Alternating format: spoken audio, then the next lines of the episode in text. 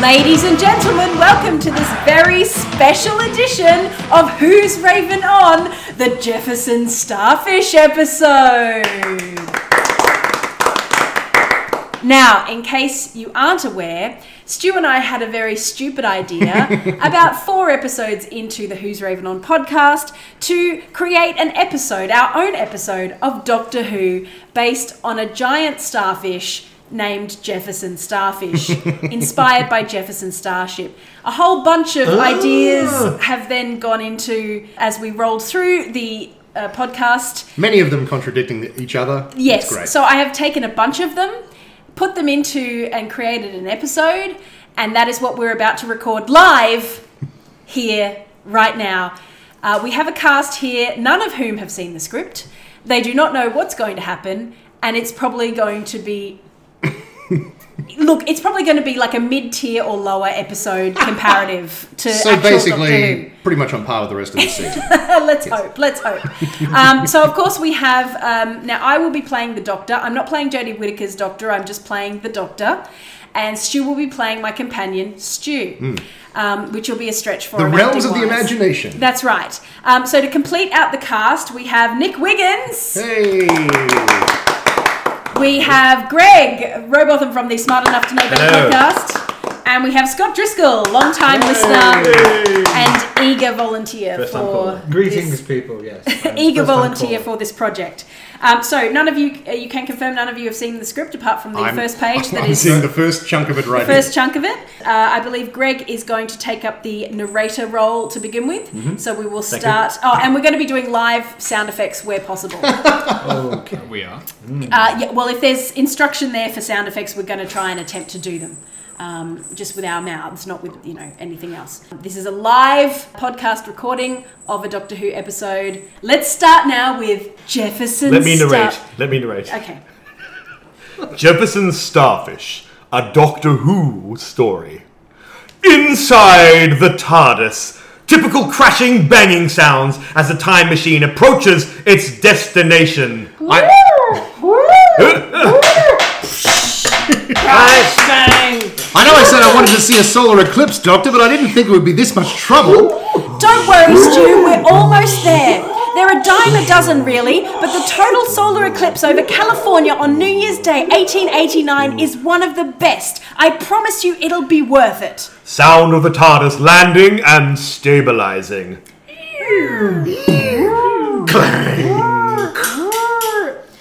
That's it, good girl. See, back to your old self. The Doctor and Stu open the door. It's dark outside, misty and cold. Wow! We got here right in the middle of totality. I can't see anything. This is brilliant. Bells chime in the distance. Bong, bong, bong, bong. Bong, I'm not sure this is California, bong, Doctor. Bong. Of course it is. Give it a few minutes and the sun will come out again and there'll be nothing to see but coastline and orange groves. The sound of horses' hooves on cobblestones. Plop, plop, plop, plop, plop. I'm just not getting LA vibes here, Doc. No, the TARDIS definitely got it right this time. A small cockney newspaper boy runs past. Extra, extra, read all about it. New Year brings new crime wave to London. Damn it, girl. We're back home, but what New Year is it? The doctor grabs the cockney boy. What's your name? Alan Cumming, miss. Do you the wooden pews or not, miss? Wooden pews? Do you want a butcher's at me linen draper? Can you even Adam and Eve it? That old geezer who done a kebabbed up the apples and pears. Me finger and thumb doesn't even want me out, but if I don't make a few bob out here on me Jack and Jones, me little brother will rhubarb me up the hole. Rhubarb me up the hole. Can you believe it? Could end up in the kitchen sink. It's lucky the TARDIS automatically translates all alien languages and Cockney rhyming slang into something I can understand. I think he wants us to buy his newspaper. I don't have any cash, but here's a jammy dodger. Yeah. He cries What? and runs away. You can't say that to a boy. The What's doctor that? shakes her head at Stu's obvious insult. Well, what's the news? The doctor unfolds the paper and stares at the oversized headline, which is below the date of publication of 1 January 1889. Uh, Jack the Ripper is back! Dun dun dun dun dun dun dun dun dun dun dun dun dun dun dun dun dun Middling.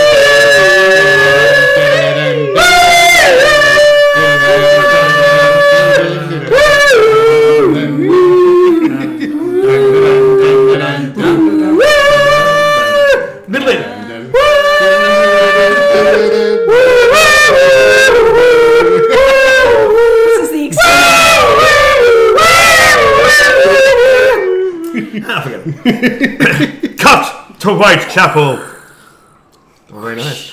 Early morning. The doctor and Stu are walking at pace through the streets, which are bustling with everyday activity of tran- oh, goodness, everyday activity of tradespeople, shopkeepers, street hawkers, and drunks on their way home. Stop touching my jammy dodger! Oh, I'm a prostitute. Jack the Ripper cannot be back. It's 1889. Isn't that when he was killing all those prostitutes? Jack the Ripper committed five murders in Whitechapel between August and November of 1888. He disappeared into history after that, and they're sex workers, not prostitutes, Stu. Here in the East End in late 19th century, sex work was often the only way for women to make money. They already have the Victorian middle class judging them, they don't need you doing it too. I'm sorry, Doc. I'll try to be more sex positive. Good. Hey, want to see my big O positive face? Hey? Hey? That joke would not be okay if you were still a man. Oh. They stop by a group of bobbies running around a roped off area with dirty faced Victorian working class types milling around trying to get a look in. The doctor flashes her psychic paper. Scotland Yard, forensics. The policeman on duty lets them pass and walk to the corpse. I know I'm going to sound like a freak, but I can't believe we're about to see a real Ripper victim. They see the body. Stu immediately hurls. This is not a Ripper victim. I don't know, Doc. It looks pretty ripped up to me. Stu, Jack the Ripper is the world's most infamous serial killer. Apart from the name, what is the one thing everyone knows about him? Stu looks blank. Jack the Ripper was not a killer of men. Wow. That's a brave choice. the doctor and Stu, the doctor and Stu turn to see Inspector Frederick Abberline staring at them coolly. He is short, plainly dressed, not flashy, with a bowler hat and a moustache. There is a musical sting that gets conveys how cool it is. This is an episode's first historical celebrity cameo. That's right! Jack the Ripper killed women. You're Inspector Abberline. she holds up her psychic paper. I'm the doctor, and this is my laboratory assistant, Stuart Late. Governor? I've always wanted to say that. I don't. Re- I don't recall you from Scotland Yard. Uh, You must have transferred in after I was seconded back here to Whitechapel to deal with the murders. yes, that's right. Terrible business. Still unsolved all this time later. The last murder was less than two months ago. That is not much time. The case still can be solved. The doctor tries to look hopeful. Sure, it can. But you must think this is a copycat case. If so, it was a particularly big cat, and I'm not aware of any reports of escapes from the London Zoo. I shall have to continue my original thesis that someone is, intimi- is imitating the Whitechapel murderer. That's what the doctor. Stu, collect some samples. Here. The doctor throws Stu some latex gloves. This is not how I expected to be spending my day. Those are very thin gloves. Uh, new innovation? What? The, doc- the doctor checks her watch. Oh, yes. From America. You'll be seeing a lot of them soon. Believe me, you'll soon get very wary when your doctor starts pulling them on before an exam. What? And never mind him. Lab humour. When was this body discovered? About three hours ago, just before dawn. That's the woman who found him. The doctor moves over to chat to Ultima Thule, a local water woman. What's your name, miss? Ultima Thule, man! Can you tell me what happened? I was just on my morning rounds, dropping off clean linen and so forth. A flyby, if you will. I came down Pluto Street onto Cooper Lane here, and there he was. Oh, it was awful. The blood. Did you see anyone nearby? Oh no, it was just him on the cobbles. Bit of dust and ice around given the weather, but aside from that, oh, it was terrible. Thank you. Oh, I think I'm done with London. So much crime and hardship. Now it's a new year. I think I might seek out new horizons. Uh, constable. Perhaps a cup of tea for Miss Thule. A young Bobby directs Ultima Thule away from the crime scene. That was a bit of an anticlimax, really. The doctor rejoins Inspector Abberline, and Stu has turned a peculiar shade of green. Inspector, do you know who he is, or was? Winton Winks. He was an itinerant dock worker on his way to St. Catherine's, but the weather has been bad. They're not open today. Stu stands up. So you're saying he was Stu puts on a pair of sunglasses. docked a day's pay? Yeah! Dun, dun, dun.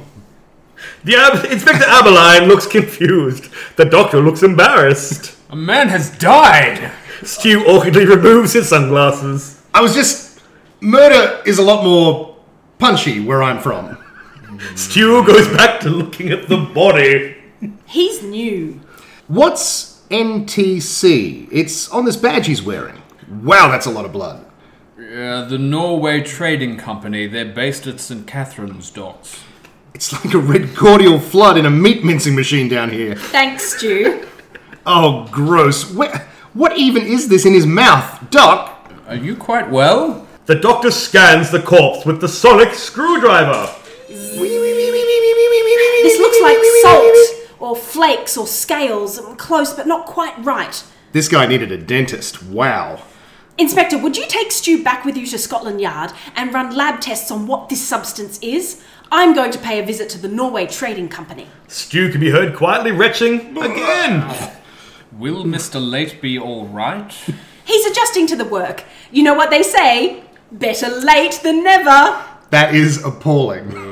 The doctor rushes rushes away. This way, Mr. Late. You're lucky you don't look much like Johnny Depp. Who?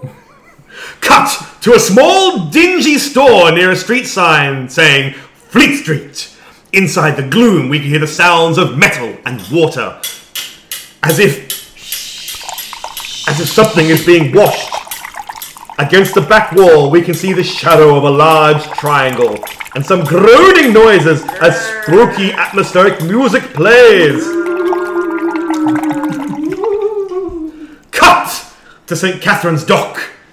The doctor turns a few corners and looks up at signs until she sees one saying Norway Trading Company. The doctor opens the door and the bell rings as she enters. Bell rings as she. Yeah. Ding ding! Ding ding! Sorry. She looks at a large map on the wall showing trade routes as well as some photographs, including one of four men on the bow of a ship called S.S. Jepson. Barnaby Shart enters. His clothes are heavily starched, matching his ironing board posture. He gives off slimy vibes. The most trading routes since the East India Company. We can acquire or deliver whatever you need, madam. Doctor, actually, with Scotland Yard. She flashes her psychic paper. How may I assist? Do you have a worker named Winton Winks on your books? I never heard that name. Would you mind double checking? Of course, Doctor. Barnaby Shart goes behind a counter and pulls out a large employment ledger. He flicks through to the W section. Walker, Wollaston, Wellesley, Winton. No, no, no, no, no Winks, I'm afraid. Funny, he was on his way down here this morning to look for work. Many men line up for daily work with us, Doctor. Sadly, today we are unable to sail due to the unusually high tides. He had a pin with your company brand on it. We Where would he have got that? Those pins, we give them away, hundred of them. He could have got it from anyone. Perhaps a fellow dock walker who didn't want it? Maybe. Interesting collection of pictures you have here. All over the world Africa, the Mediterranean, South Pacific, Indonesia. The Dutch East Indies. Ah, yes, another empire. British investment there is increasing. There are fine spices there, of course. Not to mention the rubber, oil, and quinine. The doctor looks again at the photograph of a man aboard the SS Jefferson. Is that? Yes, Krakatoa, not long before the eruption. Quite a moment. I remember. The Jefferson managed to get out of there before the cataclysm. Sadly, we lost a number of sailors, most of whom uh, were on furlough in Java. Still, the ships and cargo were insured, so it didn't represent as big a loss to the company as be, might be expected. More than 36,000 people died because of that volcano. Whole islands were wiped out. It caused a global temperature drop that we're only now, this year, starting to recover from. And your concern was the insurance? Madam, Doctor, without trade, empires are nothing. and without workers, your trade routes go nowhere. Are you sure there is no Winton Win- Winks on your book? Positive, madam. Mm-hmm. Doctor. Cut to Scotland Yard, establishing shot of the outside with horses and carts going past. and bobbies on drills. In a training area to the side. Stu is looking particularly delicate due to what we can only imagine is a terrible smell. I'm sorry we had to stop three times on the way here for me to vomit. I'm not quite used to the smells of London. You should have smelled it before Mr. Bazalgette installed his sewers. Also, this may not be the time to raise it, but I'm not actually qualified to do an actual autopsy. The police surgeon should have that underway. They open the doors to the mortuary slash laboratory to find the police surgeon scribbling notes beside the corpse of Winton Winks. Inspector, good to see you. This is Mr. Light, the new addition to the forensics team. Bond. Thomas Bond. Seriously? I I mean, uh, uh, good day, sir. Always nice to meet another doctor. Oh, I'm not a doctor. I guess I intern for one? What can you tell us? Dr. Bond rips back the sheet covering Winton Week's face. Oh, sweet Jesus. Not the Ripper. Oh, wow, that blood is really congealed. It doesn't match the five? Aside from the fact the victim is male, the death wound is all wrong. The prostitutes Sex workers. had their throats slashed from left to right, suggesting the killer was right handed, and approached the victims from the right hand side. This man was attacked solely on the torso in a vicious, stabbing manner. Does it bear any resemblance to the Thames torso murders? Ah, only that the torso is a feature in both cases. Again, the victims there were women, and this is a very aggravated attack on a man. Torso murders? Yes, the discovery of women's remains in the Thames at Rainham last year and Whitehall this year. Oh man, how is that not as famous as Jack the Ripper? It's perhaps because the killer did not attract a memorable sobriquet. Dismemberment Dan? Torso Terry? There is, however, something water based in this case that I believe you spotted, Mr. Late. The trunk caller? Oh, I'm sorry, what? The presence of material in the mouth of the victim. Oh, yes, the uh, scaly bits. Ossicles, actually. Calcium carbonate plates. They form the endoskeleton of starfish. Starfish? How did you know that? I have a timeshare in the Maldives. So the unfortunate Mr. Winks had a starfish shoved in his mouth at some point during this fatal assault. So it would appear. High five for detective work, Inspector. Get it? Because a starfish has five arms. Never mind. Uh, yes, there's something else. Uh, it's interesting you raise your hand, Mr. Late. The ossicles are not just in Mr. Wink's mouth, but also underneath his fingernails. You fought back. Quite ferociously. Mr. Winks was a dock worker not without strength, and one would expect to draw blood with that level of self defense. But there is none to be found under the nails. Just ossicles.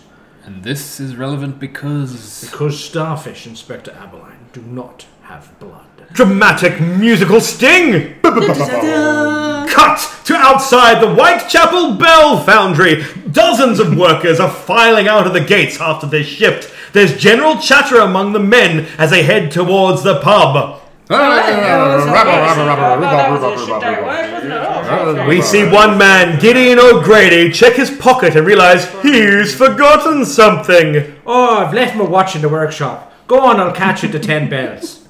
The man heads back towards the gate, but then hears a loud crash and a faint cry From down a nearby dark laneway, he goes to investigate. Is someone there? Do you need help? A loud sucking noise is heard. And in the dim light, we see a triangular shadow on the wall. Five years. Who are you? A beam of light falls over the mysterious creature, so Gideon can see it, but the audience cannot. What are you? Angry. The mysterious creature lunges at Gideon O'Grady, and he screams! Ah, Bigara! Thrashing and thrusting noises can be heard. Oh, that really hurts. Oh, get it out of there. Oh, what are you doing?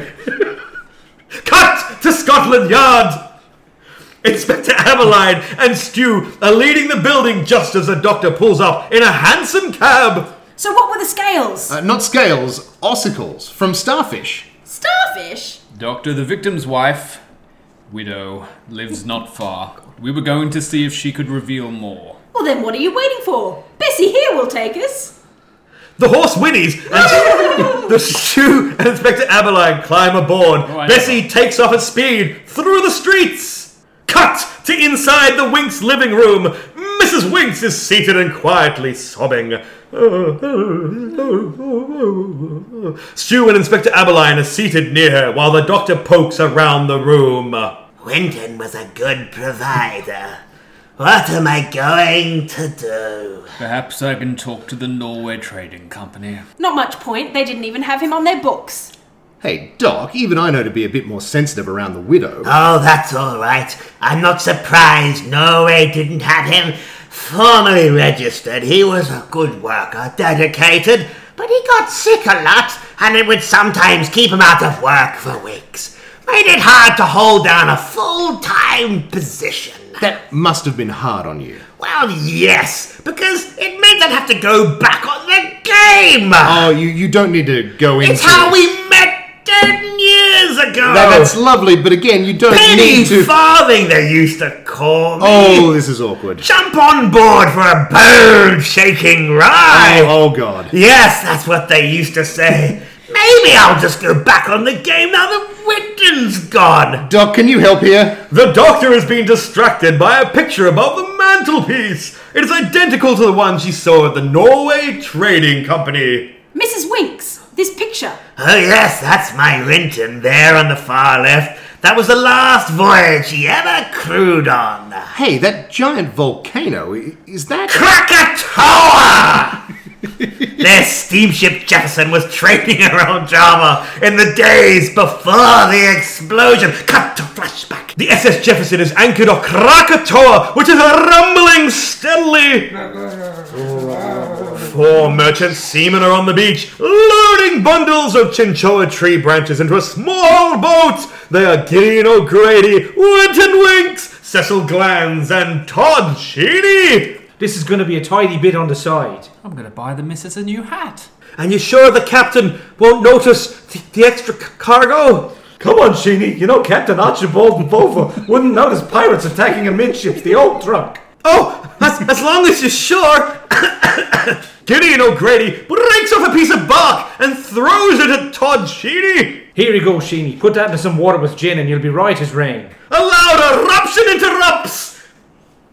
Boom! and four men look slightly panicked towards the volcano. Fucking hell! Oh, Jesus. Oh, my goodness. Cut back to present day. Winton said hearing that volcano put the fear of God into him. They smuggled out their extra cargo of quinine, but Winton said poor Todd Sheeny died of malaria on the way home. Fancy that, escaping Krakatoa, but dying of a mosquito bite. Hmm, fancy that. That's pretty metal, though, seeing Krakatoa go off. What about the two other men? Did they keep in touch? Gideon O'Grady and Cecil Glands? No! Winton didn't even like to mention them. I think they reminded him too much of that volcano. He reckons he got ash in his lungs, see, and that's why he got so sick so often. There is a sudden knock at the door. Inspector Abberline answers it. It's another young constable with an urgent message. Sir, HQ said you'd be here. Uh, there's been another attack. Dum dum dum. Dramatic music sting as everyone looks at each other. Mrs. Winks, may I borrow this picture? Of course, but uh, what's going on? She doesn't get to answer as Inspector Abberline, the Doctor, and Stu pile out of the house and back to the hansom cab outside. Cut to the Whitechapel Bell Foundry. Inspector Abberline, the Doctor, and Stu cross into the dark lane near the foundry, closed off to nosy locals by uniformed bobbies. What's going on there? I like to see things with my face. The Doctor holds up the picture. Gideon O'Grady. That's two in one day. The manner of execution appears identical. Mr. Late, your thoughts? Yep, seems legit. Which means if Sheeny is already dead, We need to find glands. Dramatic musical sting. Dun dun dun. Stu tries to hold back a snort but fails. Uh, glands? Cut to Cecil Gland's hovel.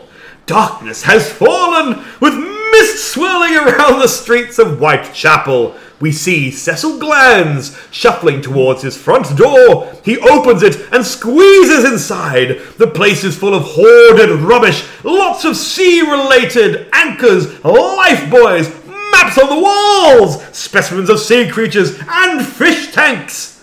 Cecil places some newspaper wrapped packages on an already messy chair and goes back over to his fish tanks and sprinkles some greasy, gross food stuff into the bowls. Hello, Rasmus. Here you go, Zachariah. Don't worry, Lucius. I'm not forgetting you.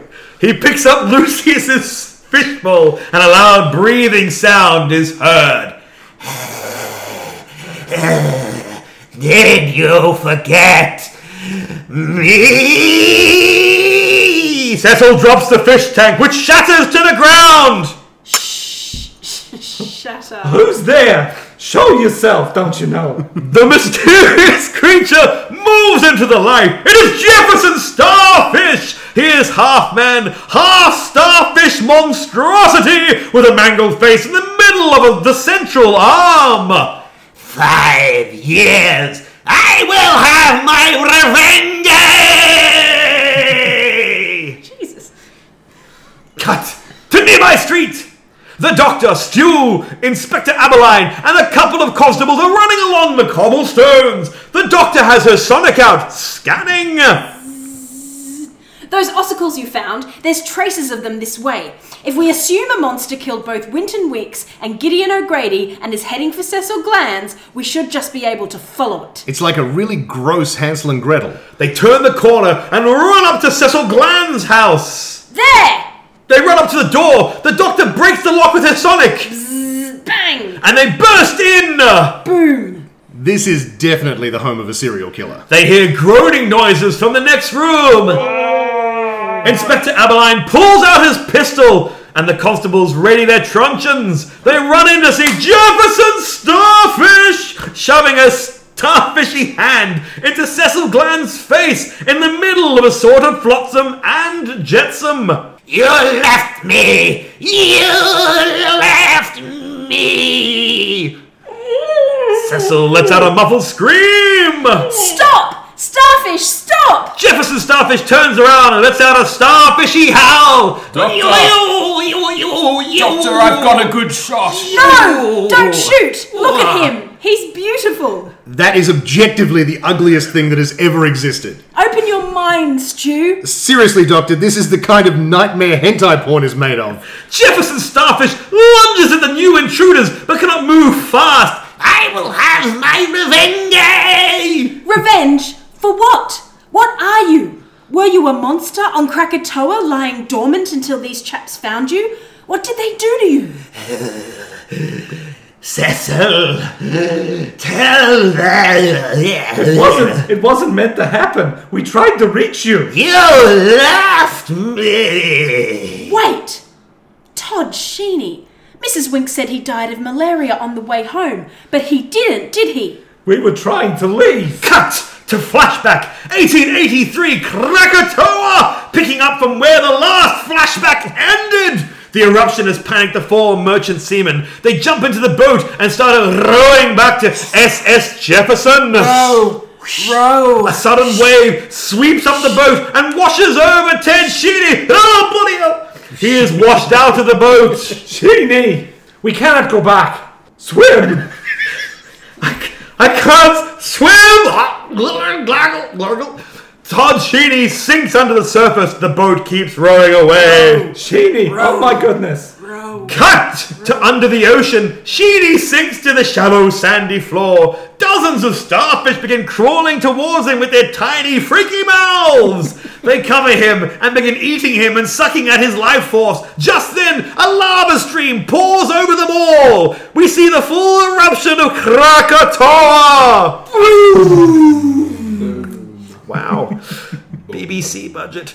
In the aftermath, we see a large ball of pumice stone floating on the water. On top is Todd Sheeny, his human form subsumed into a freakish starfish shape, harnessed by lava power.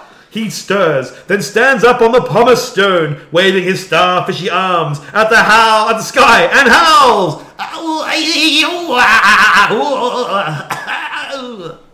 Cut back to present. It was an accident.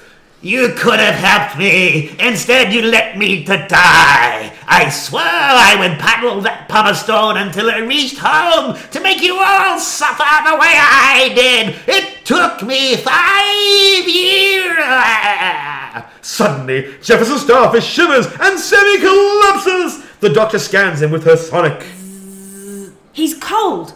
He may once have been an Englishman, but his DNA now is mostly Indonesian starfish. He can't survive here. I mean, the obvious question is whether he should survive at all. We can help you. But Revenge! Mate, you paddled a pumice stone from the Indian Ocean to London. You know what they say success is the best revenge, and you're the most successful sailor I've ever met. I'm tired. I'm not surprised. Doctor, this monster has murdered two people. I need to take him into custody. Those were just primal animalistic urges. Actually, I killed a few people on the journey back here, too. I, I discovered I really had a taste for it. Look, do you want help or not?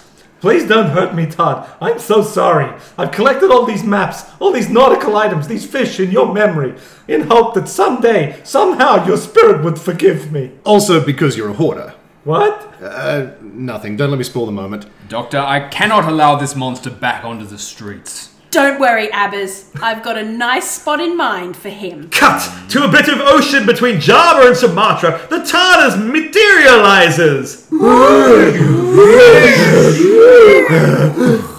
the Doctor and Stu open the doors into the bright sunshine. Come on then.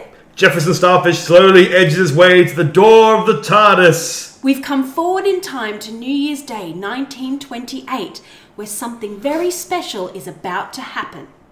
There is a series of loud explosions and cracks, and a volcano begins to emerge from the seas. This is Anak Krakatoa, the child of Krakatoa. It's taken the place of the volcano that erupted in 1883 that caused you to be created. Here, you can rest on its hot lava sands and be at home. But I will be alone. Look! They look into the water to see thousands of starfish floating towards the new volcanic island. It's a constellation of star fish. You will be among your kind. And remember, when you can reproduce asexually, you're never truly alone. Thank you, Doctor. I may be a murderous freak of nature, but I'm glad you could see the good in me. Jefferson Starfish jumps out of the TARDIS into the water and floats with all the other starfish.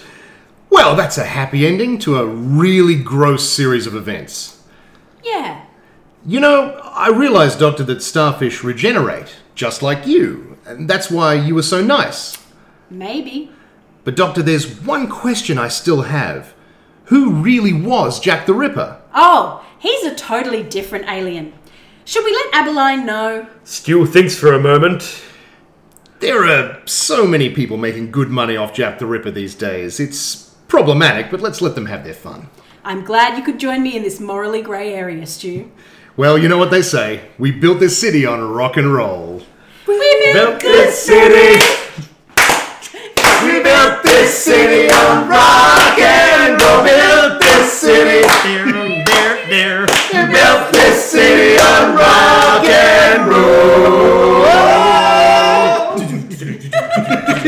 Bravo, everyone. Well done. So, uh, He's, he's gone into the groove. uh, what did everyone think? It's fun. It's good. That was real. That was so much better than it had to be.